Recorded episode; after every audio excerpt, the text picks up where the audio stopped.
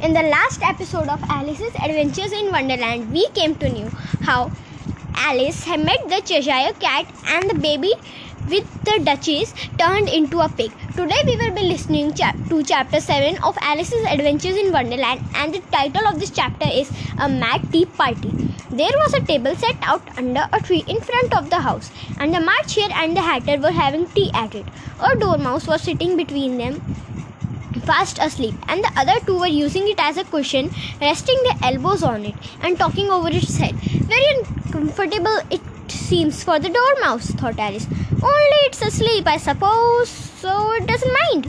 The table was a large one, but the three were all crowded together on one corner of it. No room, no room! They cried out as they saw Alice coming. There's plenty of room, said Alice. And she sat down in a large armchair in the at one end of the table. Have some mind, the March Hare said in an encouraging tone.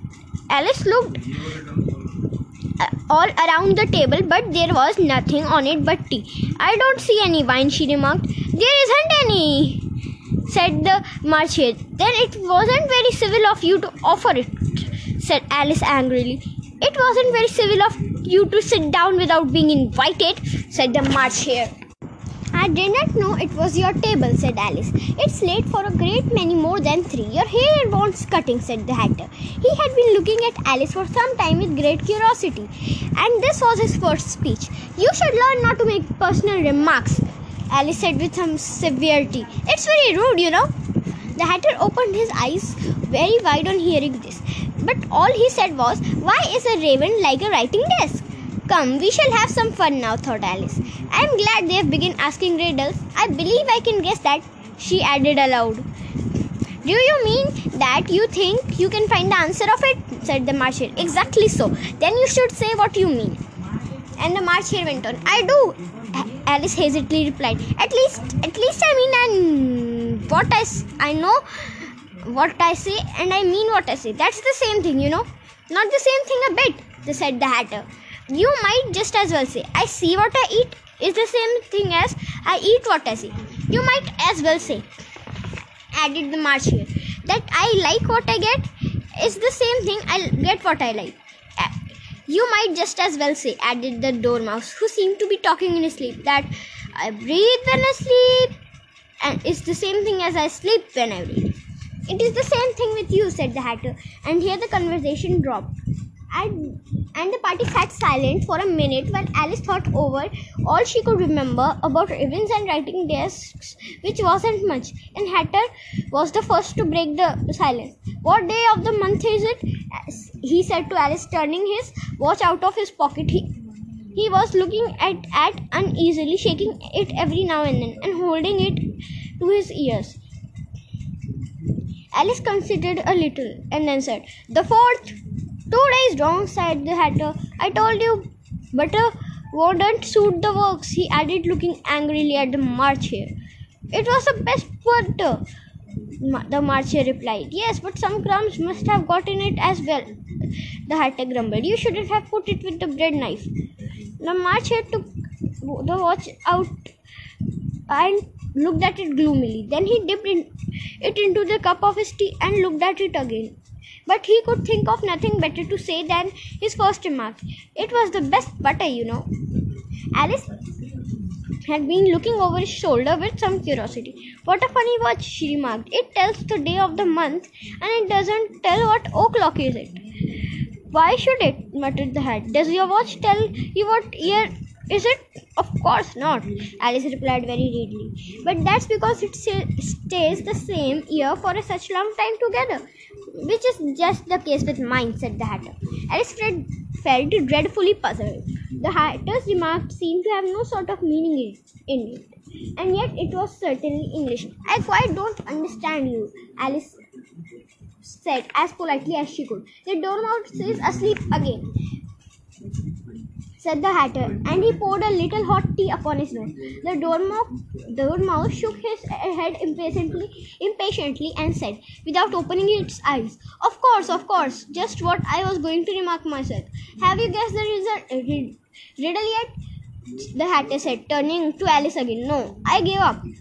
Alice replied. What's the answer? I know I have I haven't the slightest idea. Nor I, said Mar- March Hare. Alice sighed wearily. I think you might do something better with the time than waste time in asking result, uh, riddles that have no answer.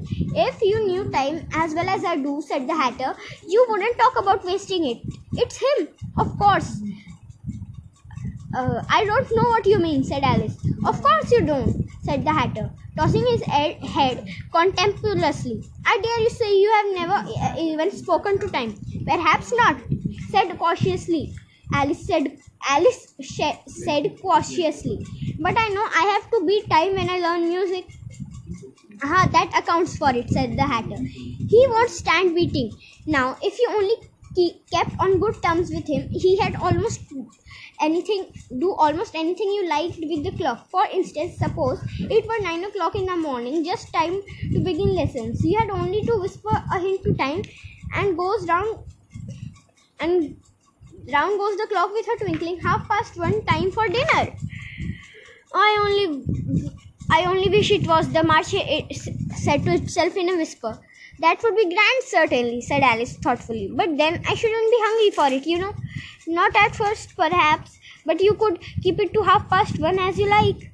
Is that the way you manage? The hatter shook his head mournfully. Not I, he replied. We quarrelled last March, just before he went mad, you know, pointing his tea spoon at the marches. It was a great concert given by the Queen of the Hearts, I, and I had to sing.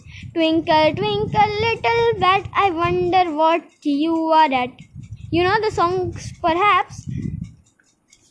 I heard something like that, said Alice. It goes on, you know. The hatter continued in this way. Up above the world you fly like a tree tray in the sky. Twinkle, twinkle. Here the dormouse shook itself and began sinking in the singing in its sleep. Twinkle, twinkle, twinkle, twinkle, and went so on so long that they had to pinch it to make it stop. We had hardly finished the first verse, said the Hatter, when the Queen jumped and bawled out, He's murdering of time! Off with his head! How dreadfully savage! exclaimed Alice. And ever since that, the Hatter went on in a mournful tone, he won't do a thing I ask. It's always six o'clock now. A bright idea came into Alice's head. Is that the reason there so many tea things are put out here? She asked. Yes, that's it the hatter said with a sigh. It's always tea time. We have no time to wash your things before whiles. Then you keep moving round, I suppose. Exactly so, said the hatter. But as the things get used up, but what happens when you come at the beginning again? Alice ventured to ask. Suppose we change the subject. The March Hare interrupted, yawning. I'm getting tired of this. I vote the young lady tell us a story. I'm afraid I don't know, one said Alice, rather alarmed at the proposal. Then the dormouse shall, they both cried. Wake up, Dormouse! And it and pinched it on the both sides at once. The Dormouse slowly opened his eyes. I wasn't asleep, he said in a hoarse, feeble voice. I heard every word you fellows were saying. Tell us the story, said the March Hare. Yes, please do, pleaded Alice. And be quick about it, said the Hatter, or you will be asleep again before it's done. Once upon a time, there were three little sisters, and the Dormouse began in a great hurry, and their names were Azil, Lassie, and Telly, and they lived in the bottom of a well. What did they live on? said Alice, who always took a great interest in questions of eating and drinking. They lived on trellis, said the Dormouse after thinking a minute or two.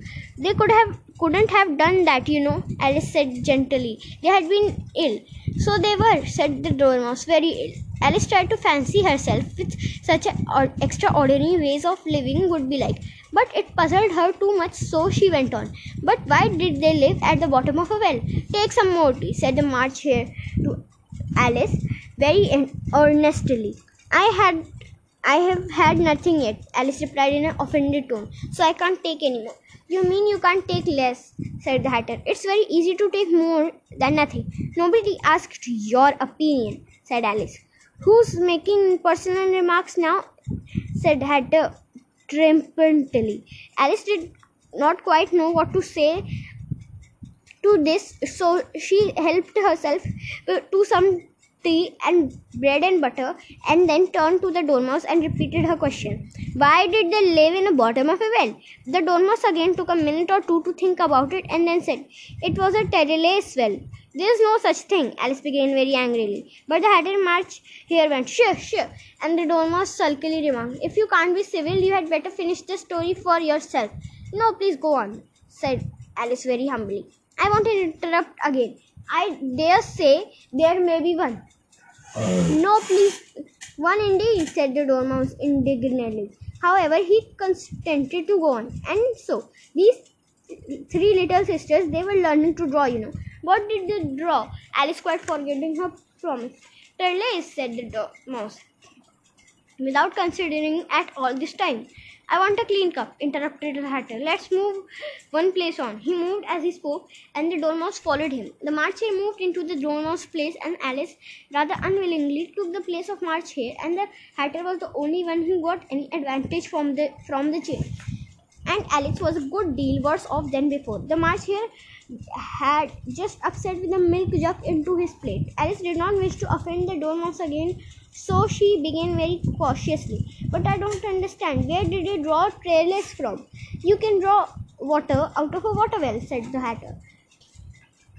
So I think you could draw a tailless out of a tailless well. Ugh, stupid.